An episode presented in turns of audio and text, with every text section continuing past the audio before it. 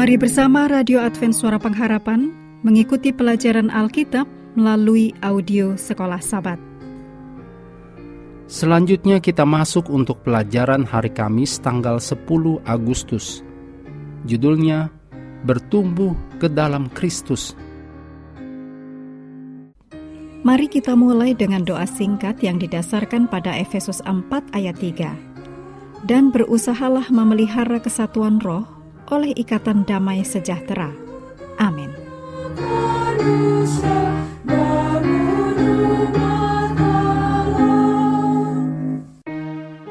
Efesus 4 ayat 14 mengamarkan bahaya yang mengancam kedewasaan gereja yang seperti Kristus, yaitu rupa-rupa angin pengajaran oleh permainan palsu manusia dalam kelicikan mereka yang menyesatkan.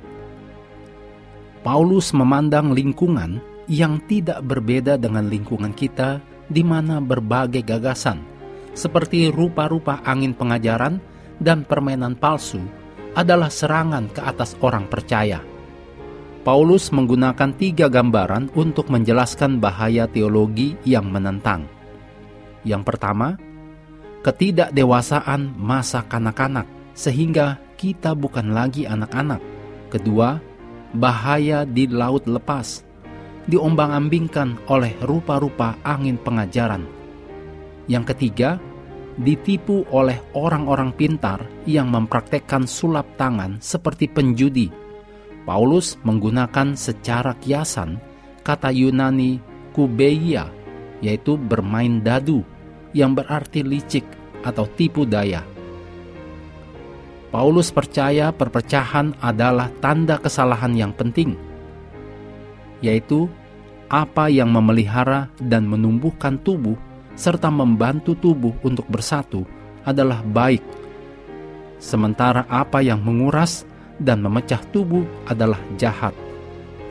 Dengan berpaling dari pengajaran yang memecah belah kepada guru-guru yang teruji dan dipercaya, yang ditulis dalam Efesus 4 ayat 11, mereka akan maju menuju kedewasaan Kristen sejati dan memainkan peran yang efektif dalam tubuh Kristus. Yang ditulis dalam Efesus 4 ayat 12 dan 13, Efesus 4 ayat 15 dan 16. Efesus 4 ayat 15 dan 16 menuliskan cara gereja yang sehat berfungsi seperti tubuh yang sehat.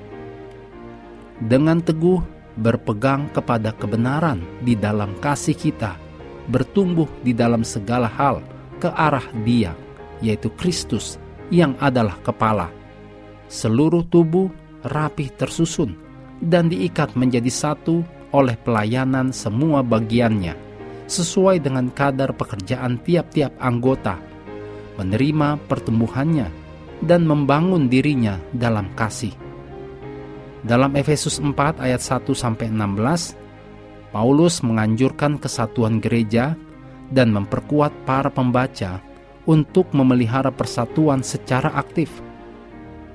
Sementara kesatuan adalah kepastian teologis yang ditulis dalam Efesus 4 ayat 4 sampai 6, itu memang membutuhkan kerja keras kita yang ditulis dalam Efesus 4 ayat 3. Salah satu cara kita memupuk persatuan adalah dengan menjadi bagian yang aktif dari tubuh Kristus. Demikian ditulis dalam Efesus 4 ayat 7 sampai 16. Kita masing-masing adalah bagian dari tubuh dan harus berkontribusi pada kesehatan dan pertumbuhannya. Ditulis dalam Efesus 4 ayat 7 dan 16 kita semua harus mendapat manfaat dari pekerjaan para rasul, nabi, penginjil, dan pendeta atau guru. Ditulis dalam Efesus 4 ayat 11. Ini seperti ligamen, otot, dan setiap sendi yang ditulis dalam Efesus 4 ayat 16 memiliki fungsi pemersatu, membantu kita tumbuh bersama di dalam Kristus yang adalah kepala tubuh. Ditulis dalam Efesus 4 ayat 13 dan 15. Pikirkan dan kenali apa saja angin pengajaran yang bertiup melalui gereja kita dewasa ini? Dan bagaimanakah kita dapat berdiri teguh melawannya? Diskusikan dalam kelas pada hari Sabat.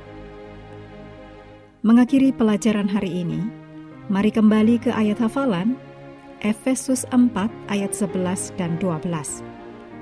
Dan ialah yang memberikan baik rasul-rasul maupun nabi-nabi, baik pemberita-pemberita Injil maupun gembala-gembala dan pengajar-pengajar, untuk memperlengkapi orang-orang kudus bagi pekerjaan pelayanan, bagi pembangunan tubuh Kristus. Kami terus mendorong Anda bersekutu dengan Tuhan setiap hari, bersama dengan seluruh anggota keluarga, baik melalui renungan harian, pelajaran sekolah sahabat, dan bacaan Alkitab sedunia, percayalah kepada nabi-nabinya, yang untuk hari ini melanjutkan dari Mazmur pasal 96. Tuhan memberkati kita semua.